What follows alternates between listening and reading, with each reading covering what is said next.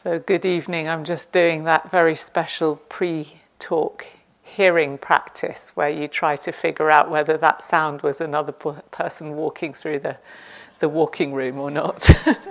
it's a really intense kind of listening that happens at this point. I think, I think everyone's here anyway.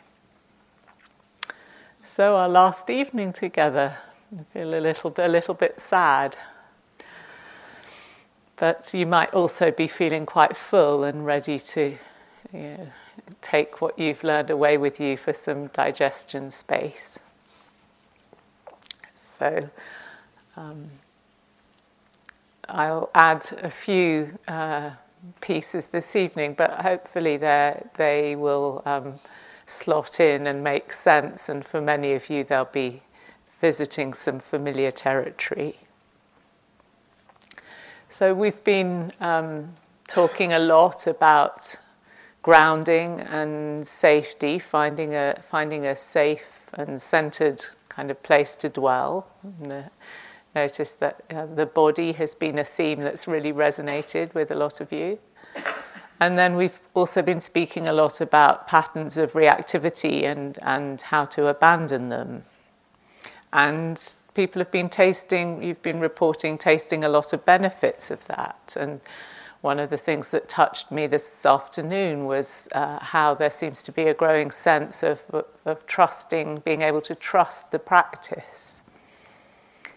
And at the same time, there's also questions that come up, and there are two questions that have been kind of recurring in notes and in the things that people have asked in, in groups that I want to try to speak to a little bit uh, this evening.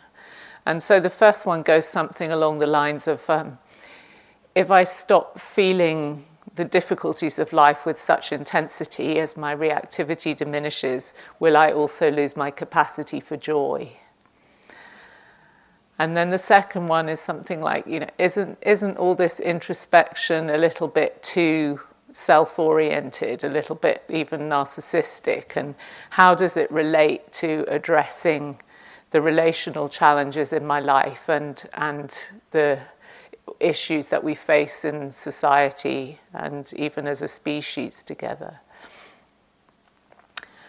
So, one, one little aside is that I find it interesting in my practice to notice when these kinds of questions pop up in the mind because if I'm honest about it, then sometimes these questions just pop up when I'm feeling a bit fed up and disgruntled with my practice, and the mind starts to churn out all these justifications why it was really a bad idea or it doesn't make sense, and so on. So, just, you know, when these questions pop up, just seeing kind of what's causing them to surface at this moment. And sometimes it, it, that might give us a sense it's not the best time to go pondering them. But having said that, I don't want to dismiss them because they are they're important questions. So hopefully, what I'm going to say this evening will will give some kind of response to that. Although I don't expect it's going to fully sort out every last piece of of uh, these issues. So, coming back to uh, what Akincano um, said about the heart mind the other evening, about what are the qualities of this, this chitta uh, that is receiving and registering our experience, that it, it's something that receives and resonates, it feels and it reacts to things with thoughts and impulses. And then it also has this quality of knowing, doesn't it? So, what happens, what becomes of this chitta when reactivity subsides? So, when there are hindrances present, these energies of, of sense desire and aversion or lethargy, restlessness and worry, and restlessness and remorse is a, is a form that this hindrance often takes. When there's doubt or mistrust in the, in the heart mind, this feeling awareness. I was thinking the chitta is kind of awareness on its own, doesn't quite cover it all, but sense of it as being a feeling awareness. It's restricted and it's cramped and it's limited We also mentioned this term, of surpassable and unsurpassable as um, states that the chitta, that the heart mind can be in. But when the hindrances subside, it becomes clear and bright. So the famous simile that Akincano also shared is about this the, the heart mind being like a bowl of water in which one can um, clearly see the reflection of one's face. But if it's if the hindrances are in there, the water is as if it's filled with dye or mud or covered over with algae or ripped whipped up by the wind or um, boiling and bubbling, and we can't see clearly. But when the hindrances subside, there's this tremendous clarity to the mind. So this this freed heart is, is characterized as clear and bright and flexible. One another another image that's used for it is it's said that it's wieldy or malleable. It's like gold that's been uh, rid of its impurities, and you can work it into any shape or form that you that you want. It can see clearly. There's a sort of un, unpolluted, unmuddied knowing capacity and it can be described, uh, it's described sometimes as the heart that's as wide as the world, it's limit, unlimited. So, a heart as wide as the world is the title, I think, of one of Sharon Salzberg's early books on loving kindness. Or you might be familiar with Christina's book, The Boundless Heart, on uh, these qualities that I'm going to talk about tonight. So this this kind of free heart is available and it's capable of understanding. It's capable of the panya, the wisdom or discernment that Chris talked about last night, and a kind of loving that's independent of, of mere liking. So it's still receiving and resonating, but what emerges is a response rather than reactivity. So, this afternoon's sharing, I think, was testimony to how deeply we're affected by one another. You know, even when we're doing an apparently kind of inward looking and solitary activity like being on retreat, we're, re- we're really impacted by and touched by the presence of other beings. And in the, in the Satipatthana teachings, there's an aspect that we haven't so much explicitly spoken about on, on this retreat, where with all these uh, foundations of mindfulness, we're invited to notice them internally and also externally. And this kind of orients us to our common humanity. So there's a, an encouragement to look outwards as well as inwards with wisdom. So, j- just as I, this body, I in inverted commas, am a collection of ever changing sensations and uh, phenomena. The body sensations, the Vedana, feeling tones, perceptions, thoughts, emotions, and impulses, and the consciousness that's conditioned by all those things, so are you. you know we tend to uh, almost see ourselves as process much more easily than we see one another as process, don't we? Like, you know, I know that I'm this kind of amorphous blob of changing processes, but you're really, you know, this person just like how I've, I've decided you are. yeah. yeah. But really, actually, if we're mindful of all this, there's nothing different about all these other bodies sitting in this space than this one. And just as this mind stream is prey to suffering, it's prey to greed and hatred and delusion, so are all other mind streams. And just as there's no solid, unchanging self here, there's no solid, unchanging self in any of you. And yet we do have this experience of identity of being, you know, we feel ourselves as a me and you feel yourselves as a you. And each of these us's experiences the 10,000 joys and the 10,000 of sorrows of life. Know, this is also part of our experience that we, we feel ourselves as a me. and we inhabit a relational world of myriad beings in relationship with one another. And we kind of need to hold both of these perspectives in mind the fact that ultimately there's nothing solid here, but also that actually uh, we're moving in a, in a conventional world where we experience ourselves um, as selves. And this, these, holding these two things in mind enables a response informed by wisdom to this predicament, rather than us just being driven by reactions to our kind of Vedana informed, Vedana provoked likes and dislikes of whatever that you know afflict whatever temporary manifestation of me happens to be arising in the moment. So, if we're not going to live in just a, a, flood of reactivity, we need to live intentionally. And I think Chris phrased this as like, you know, mindfulness is really invites the practice of intentional living.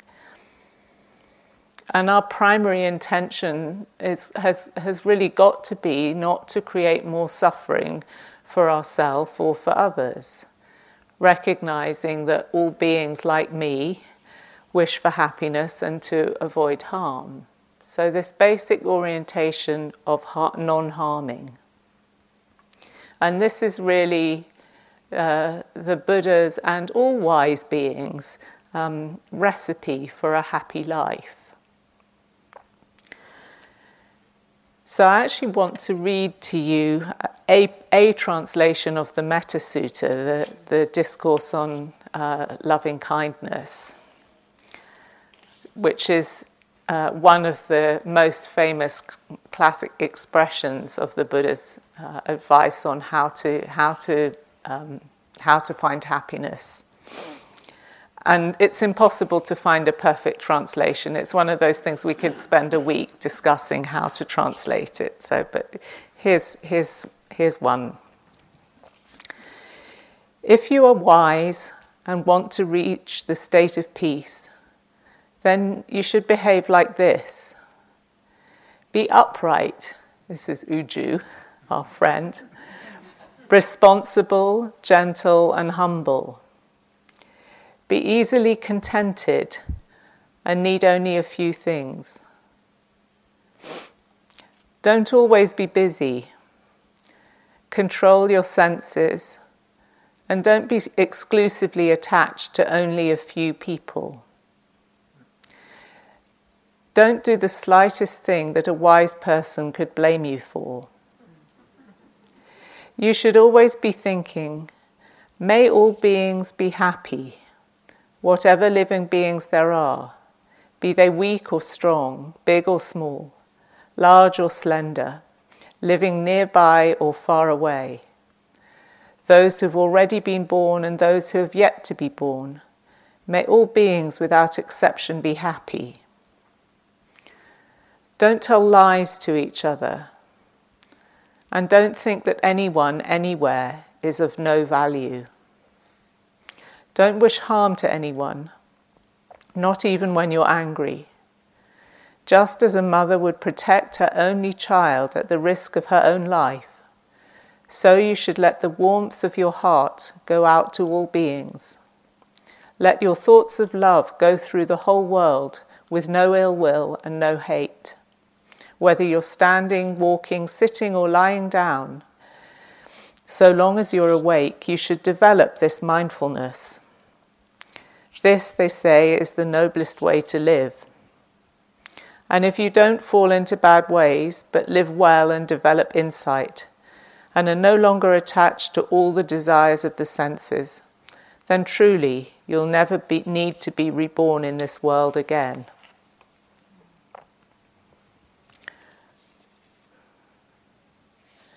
So, being born in this world again really means to be born into this world of distress and dukkha. So, this is described as the noblest way to live, and that's one, one translation for uh, what are called in Pali the Brahma Viharas. Um, divine abodes or um, best dwelling places. And these are four qualities, the first of which is metta, this quality of loving kindness or boundless friendliness, that are interrelated. They're like four facets of a, of a single jewel. Uh, in a way, they're, they're the differing tones or shades of universal empathy.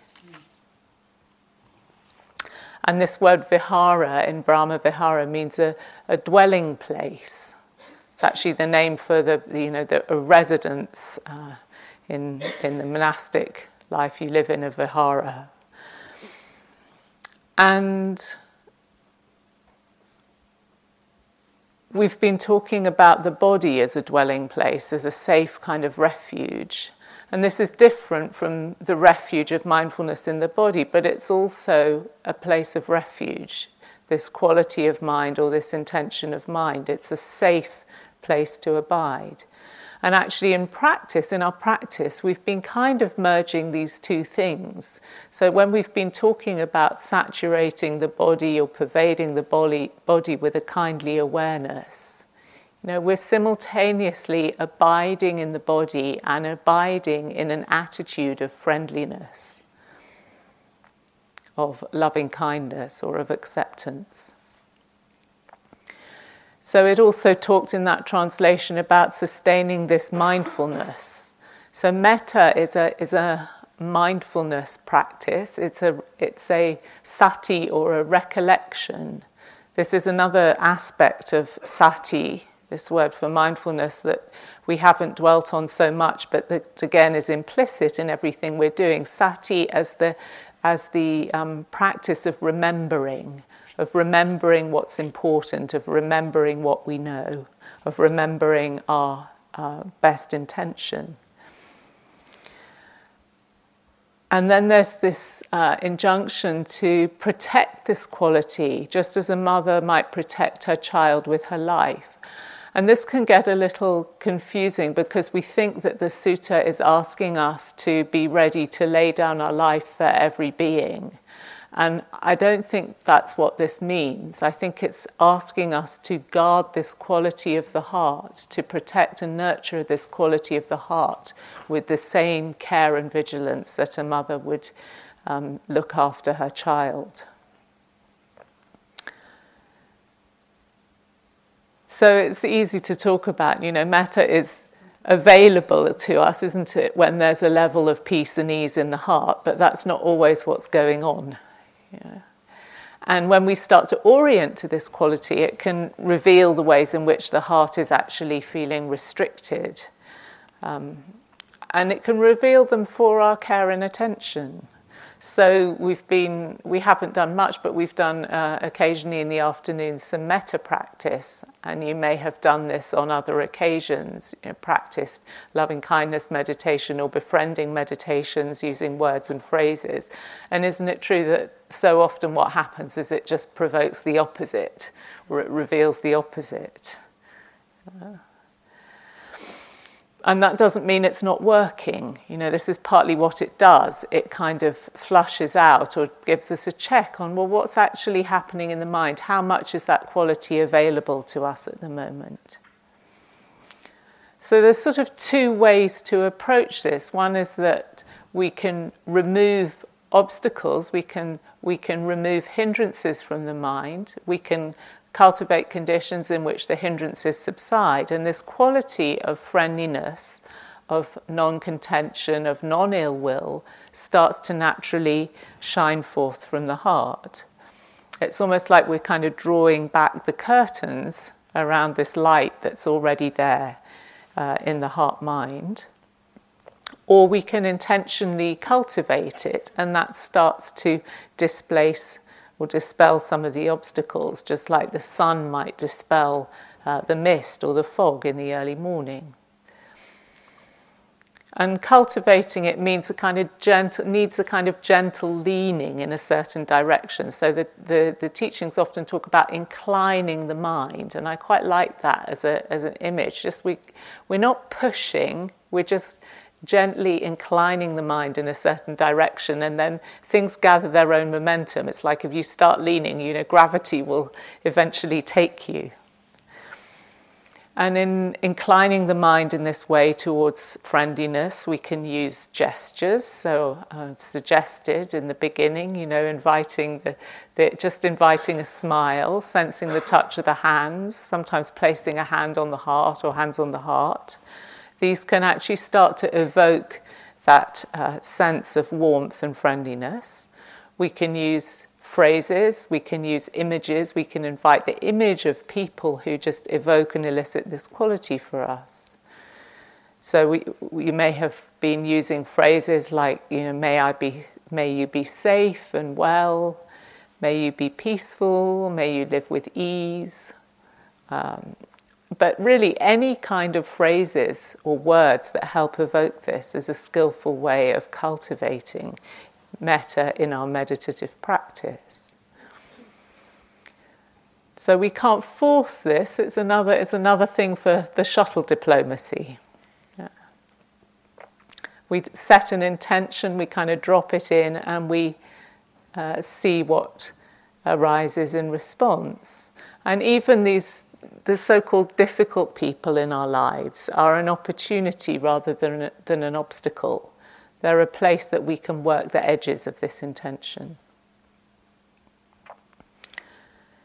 So, the same thing is true for all these four qualities of um, the four, these four immeasurables or Brahmaviharas. Like they can be for us, just like metta, a kind of orienting intention or a guiding star. And they're really attitudes and not emotions. So Akincano pointed out the difference between a, a, a, thought and a mind state, in that for a mind state to, to take root, sometimes, you know, or to either to move on in one way or another can take quite, quite a heave too. They're kind of things that set in for a while. But we can, a thought can be introduced into the mind very quickly, and we can, quick, we can introduce remind ourselves of the intention or the idea of one of these states simply with a thought, no matter what's going on in the heart. So I want to contrast the, the response of a reactive, or uh, contrast a reactive heart mind and a responsive heart, heart mind in a couple of different situations. So the first one is what happens when we perceive somebody experiencing good fortune. Okay, what's our what's our relationship to happiness and to joy? So isn't it true that joy resonates? You know, if we see a dog out there wagging its tail, bounding around, enjoying itself, mostly we kind of light up inside, don't we?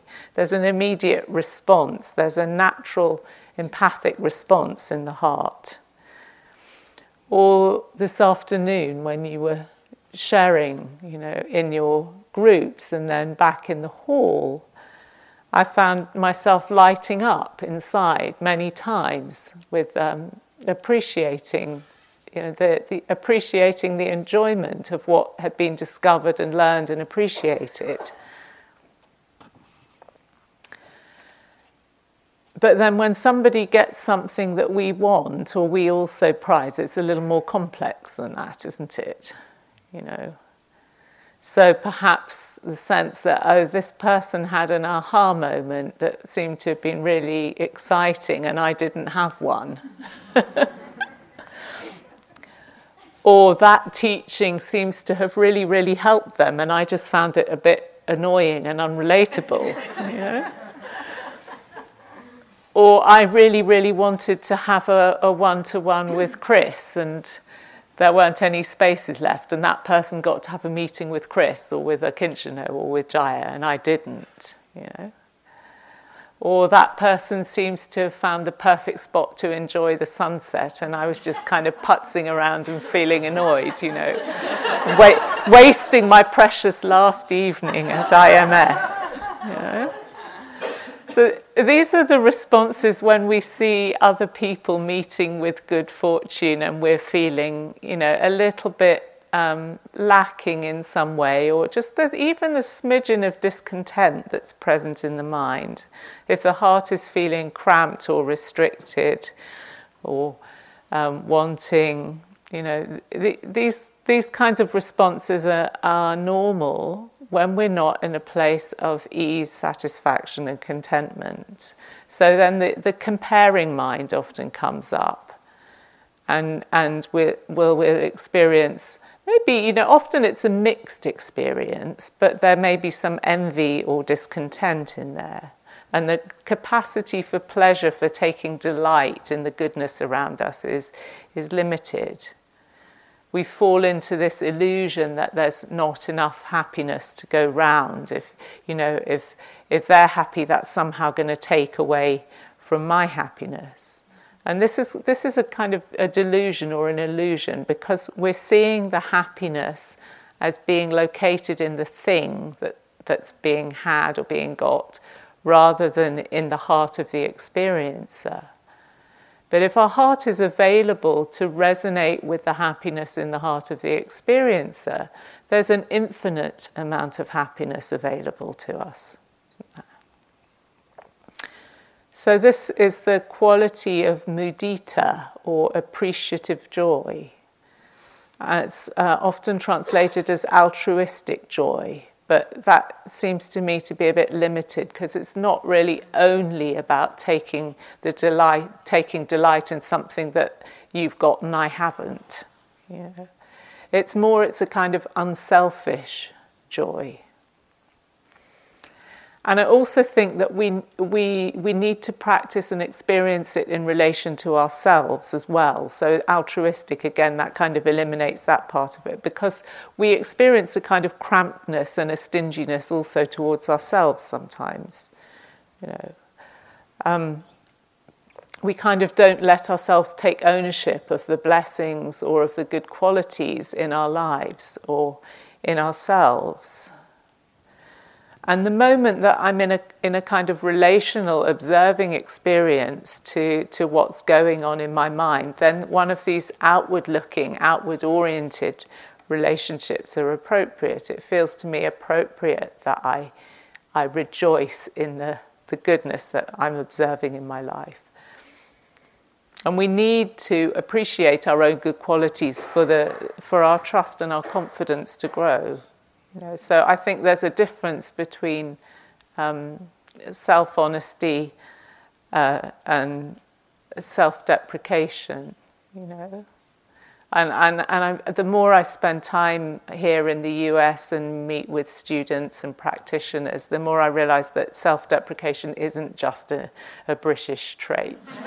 you know we tend to we tend to be very reluctant to give ourselves credit for our good qualities and to kind of hone in on our on our faults. So so developing the, the capacity to rejoice in our own goodness is really important. So perhaps mudita, this quality, is is maybe uh, also um, conceivable of as a spiritual joy rather than just this altruistic joy. A joy that's informed by the wisdom that understands what's, what true sources of happiness are. So that our, our, as we get more, as wisdom grows, we tend to be more discerning about what we see as real sources of happiness in ourselves and one another. So we can begin to be really glad about pe- other people's um, spiritual development, for example. So, what happens when we, we notice somebody doing something good or wise or generous? You know, maybe there's just joy about that, and maybe there's a little bit of a hint of envy, but maybe that also points us in the direction of uh, wh- why do we envy things? We envy them because they point to something we want to be cultivating for ourselves. So, this cultivation of mudita is the antidote to its opposite, which is a sense of discontent or of envy. And again, just like metta, we can, we can use phrases to help orient our intention here. So, there are many phrases we could use, but uh, for an example, things like I'm happy for your happiness, or may your good fortune grow and continue.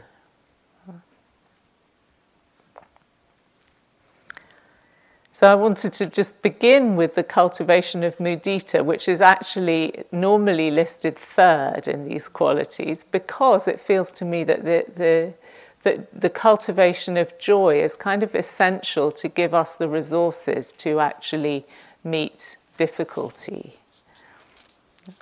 The happy heart is better able to experience the second of the Brahma Viharas, which is compassion or karuna.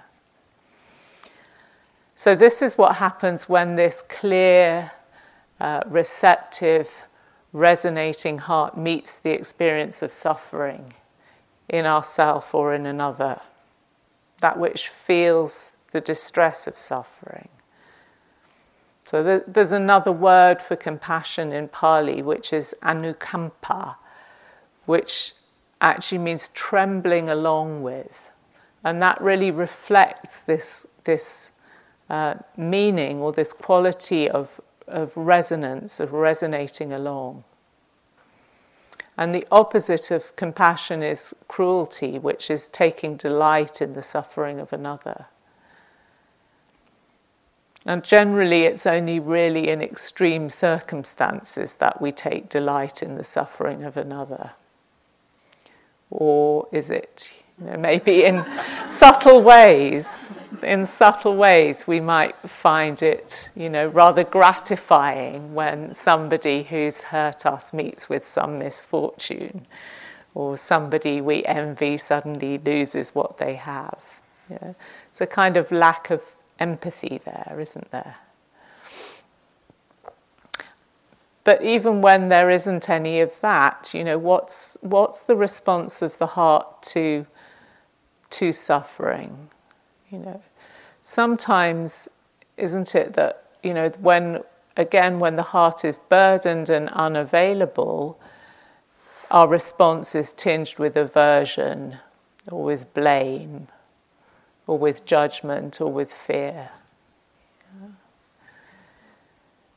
And when we encounter, so again this afternoon, some somebody was naming the predicament of you know having to be together with the suffering of difficult clients or difficult patients or difficult students or even our family and friends when they're suffering. As long as there's some kind of attachment or or clinging or some wanting or some aversion, some confusion in our own heart then you know we're going, we're going, our response is going to be a mixed one. It's going to be mixed with some of these qualities of aversion or, or judgment or fear. But this isn't a problem, so long as we're seeing it. You know, and if we have again, if we have this orientation towards the quality of compassion, we're going to see these things more clearly as they're arising. And then at other moments, the heart may be unobstructed. And then in those moments when the, the warmth of metta touches the tears of suffering, it's said that the rainbow of compassion arises. And actually, compassion in and of itself, it, it feels good, isn't it? There's a, another um, description of compassion that I love that comes from Pema Chodron, where she calls it daring to relax and move gently towards what scares us. So there is this, this natural quality of, of empathy in the heart, and a wish to alleviate harm arises. So compassion is not just feeling the suffering of one another, of ourselves, but it's that wish to step into action, to, to um, comfort and to, to alleviate uh, suffering as best we can. So, in the walk at the back of this hall and in the walking room as well, you might have noticed these statues of Kuan Yin, who's the Chinese version of uh, the Bodhisattva, the archetype of compassion. And there's also exists in the Tibetan school and other schools, but these these are the Chinese sorts of statues, and you'll see that she's sitting with one one foot down, which is this gesture of being ready to leap into action, to to leap into service. So somebody this afternoon used the words assertive compassion, which I really liked you know, fierce compassion. Compassion doesn't have to be soft and woolly, it can be quite assertive and quite fierce. So we, it's part of our, this practice to find ways to take compassion into action. And this is not really so much what we do when we're sitting together on a meditation retreat, but it's something that we can reflect on and and actively cultivate in our lives out there. And that the world could use more of it, couldn't it? So, uh, one way of, of engaging with this as a practice, I'm thinking, is, is to maybe make some kind of intention around acting on our compassionate impulses. So one can make the same kind of determination as a practice around generosity, for example. Is that you know we, we often often we have a generous or a compassionate thought, but there's just kind of a little loss of uh, impetus or a, a something that kind of holds us back from actually uh, stepping out and and acting on it, taking it forward. So, how would it feel to actually act on more of our compassionate impulses? So, it, takes this kind of push of energy, but I think it also leads to a greater sense of fulfillment. So, this is an interesting experience, an interesting investigation is what holds us back. And just as I, as, as I said, mudita for oneself is, is, feels important, so too does to have this self compassion or compassion for the self. It's, some of us maybe have reservations about that term because, again, it feels a little bit narcissistic and is it not just inflating this sense of self? But actually, I think the reality is many of us are better at acknowledging the suffering of others than we are at acknowledging our own. And I hear again and again, you know, how actually um, bringing more self compassion into practice is so um, supporting and so freeing.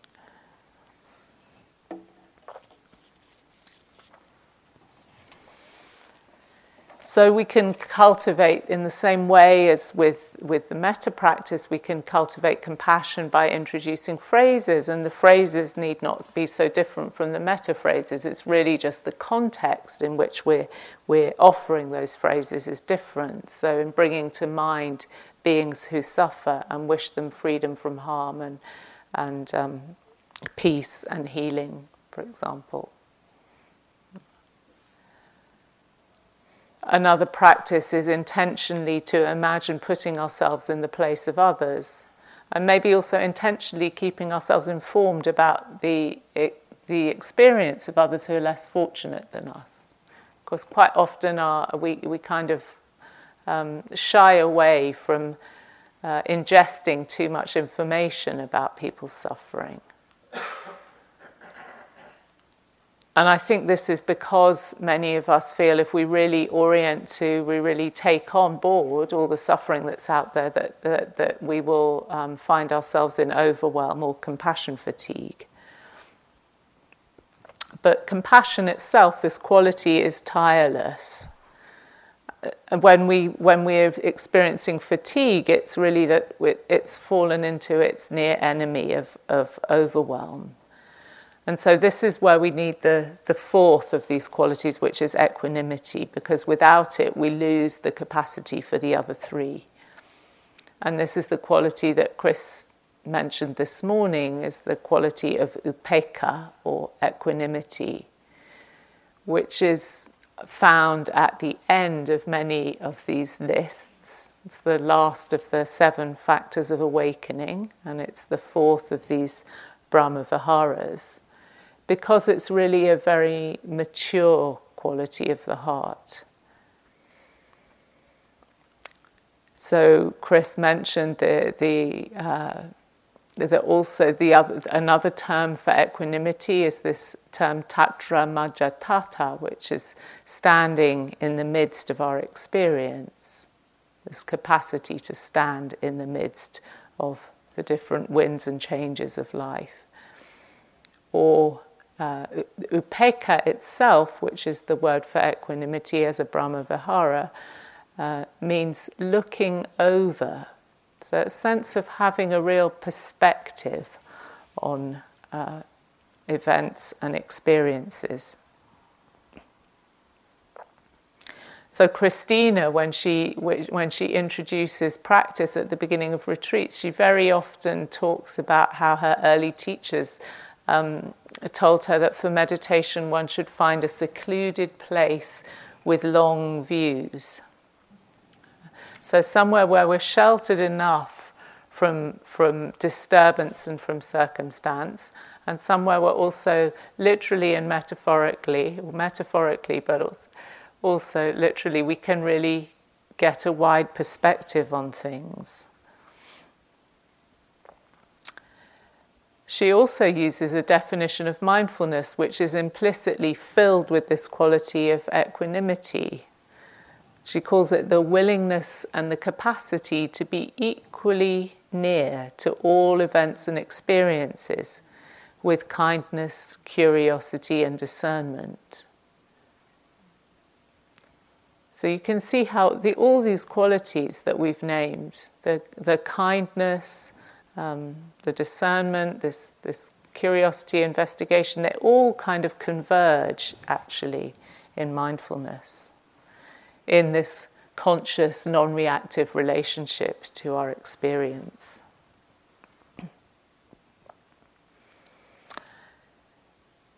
Upekkha, this quality of being able to stand firm in the midst of experience, is, is really valuable in facing what, what are called the eight worldly winds, the worldly vicissitudes constantly rising and falling tides of pleasure and pain, gain and loss, uh, praise and blame, and fame and disrepute that assail all of us. Uh, these things are so much uh, out of our control, and yet equanimity um, enables us to stand firm in the midst of them and this is really the fruit of recognizing the way things are, recognizing that there's things are in a constant process of change. Um, that this fact that they're in a constant process of change means looking for lasting happiness and stability there uh, is a fruitless task. This um, sense of dukkha, of the inherent unsatisfactoriness of things and then realizing that they're not me or mine, that they're beyond my control. It's recognizing these three characteristics that Chris named yesterday as the basis of equanimity.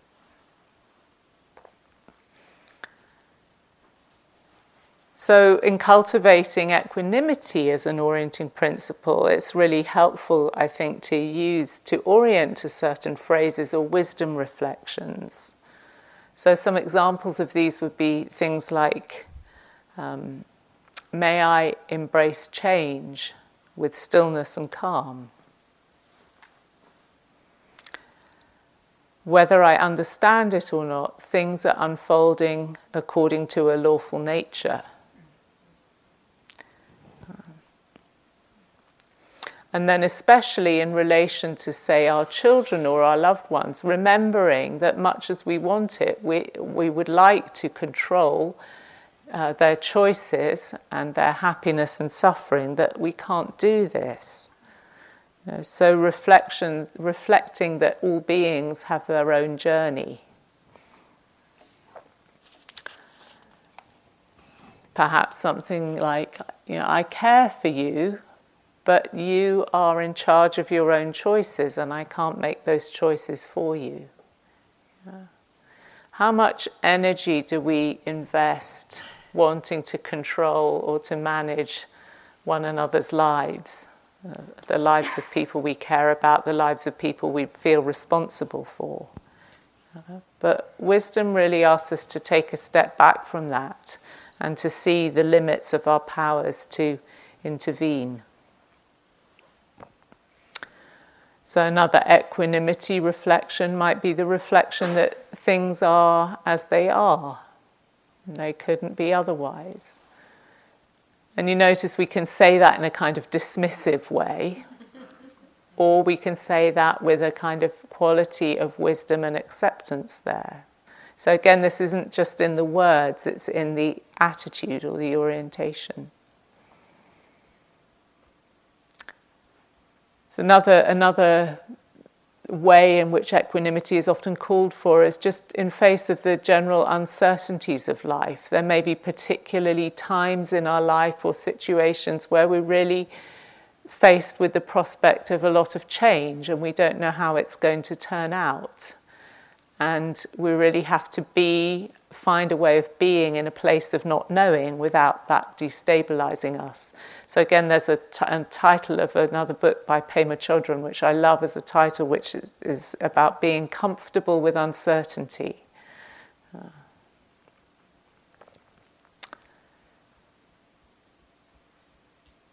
or this, may I rest in not knowing.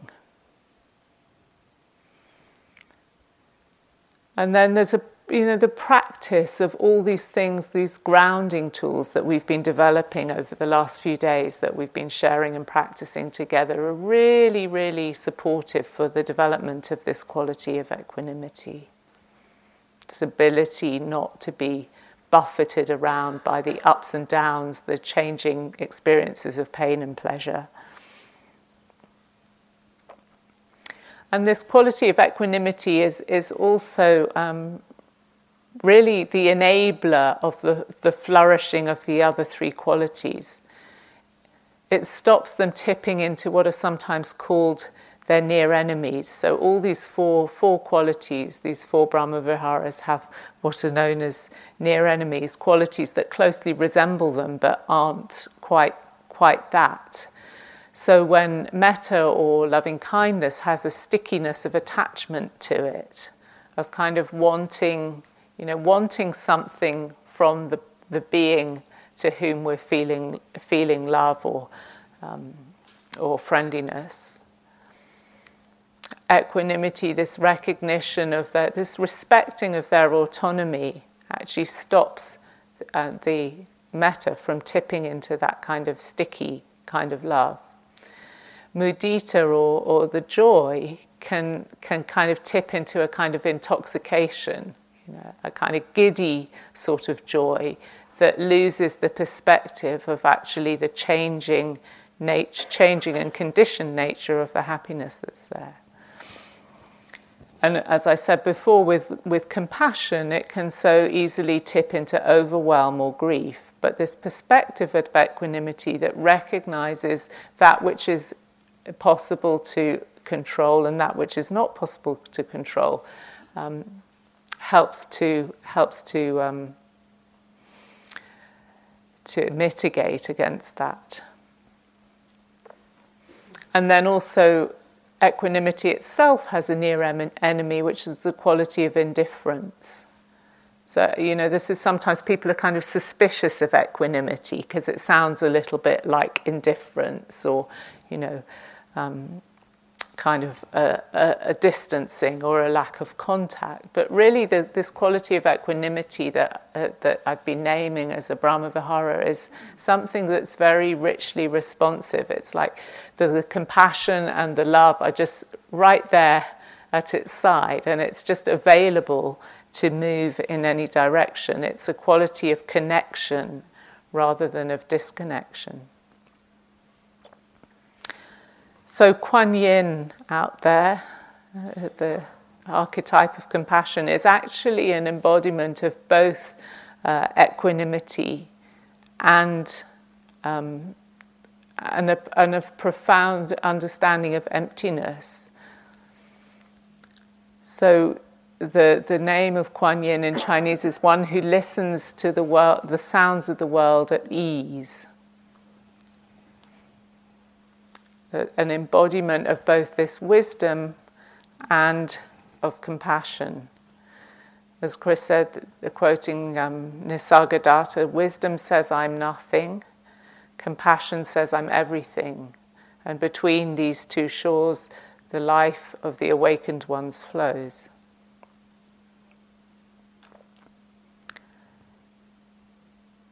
So, this growing freedom from reactivity that we're cultivating, it, it leads to more choice, and that I think leads to responsibility.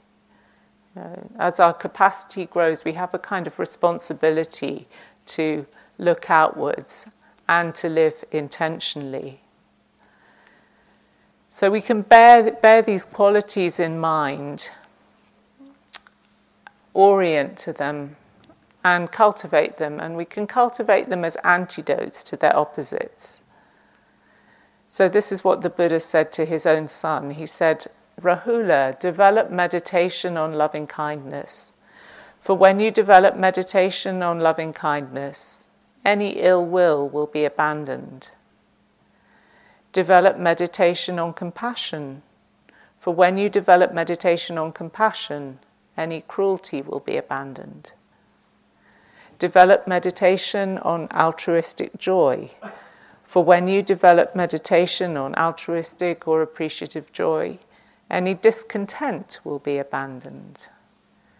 Develop meditation on equanimity. For when you develop meditation on equanimity, any aversion will be abandoned.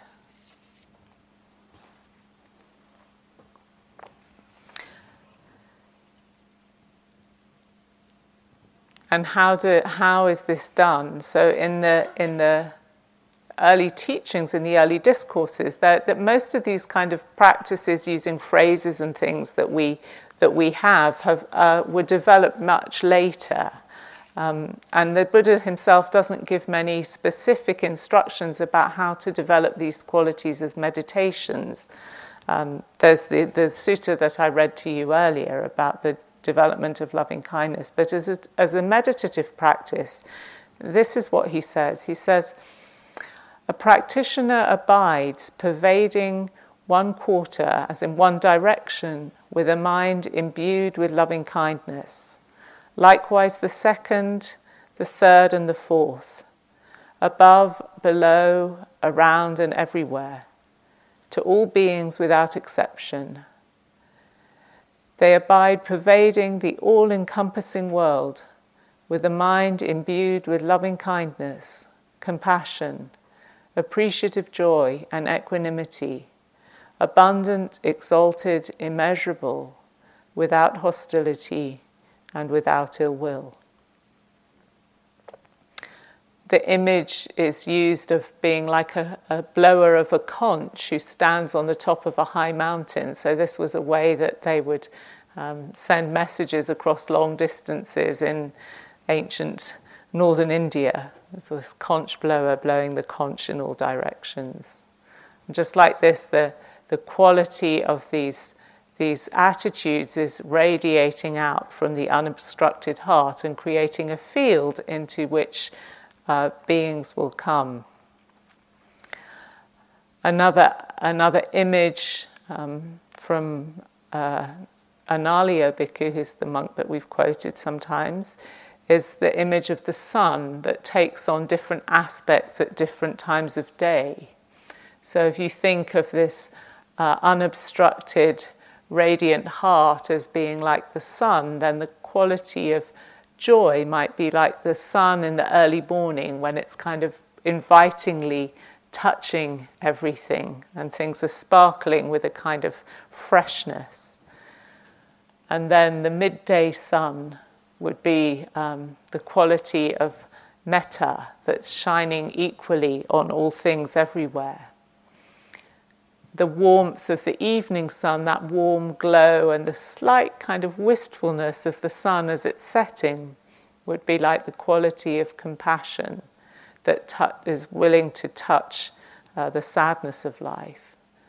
And then equanimity would be like the full moon that is coolly reflecting the light of the sun in the, in the night sky.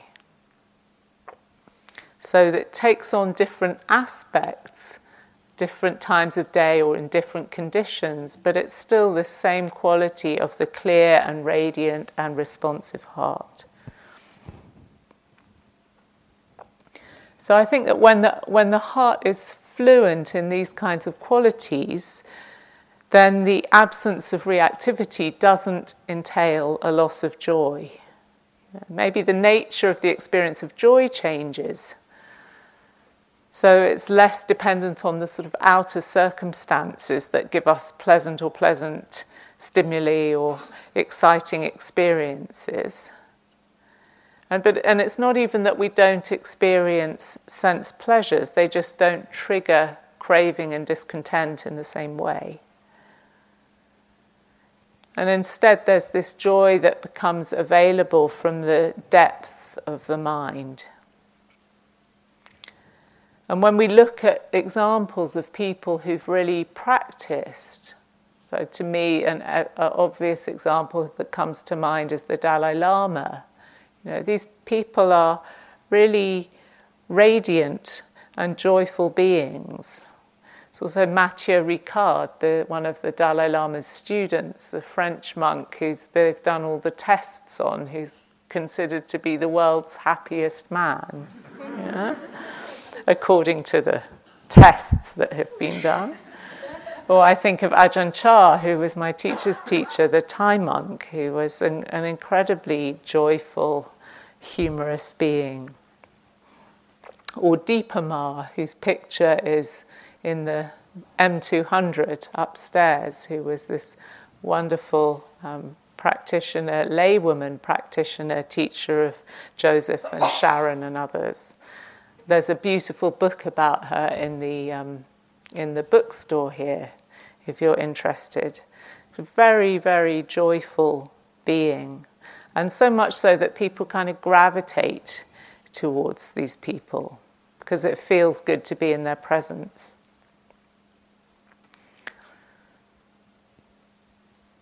So, to just to end with a, a couple of words from Dipa Ma herself,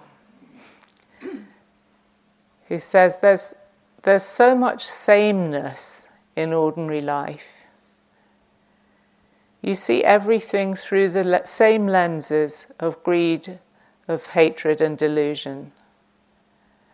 But when greed, hatred, and delusion are not present, you see everything fresh and new all the time. Now, every moment, every day is full of zest. Okay.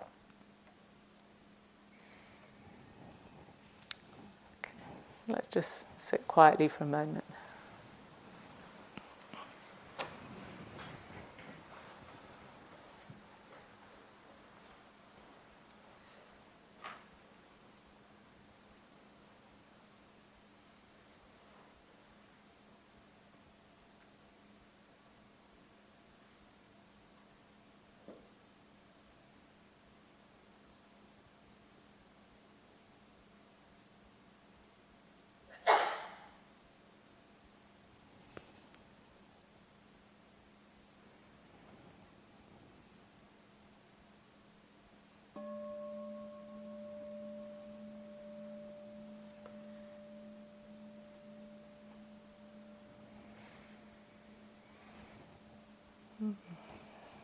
Thank you for your attention, your kind attention, and we'll have some walking now and meet again in half an hour for our last sitting.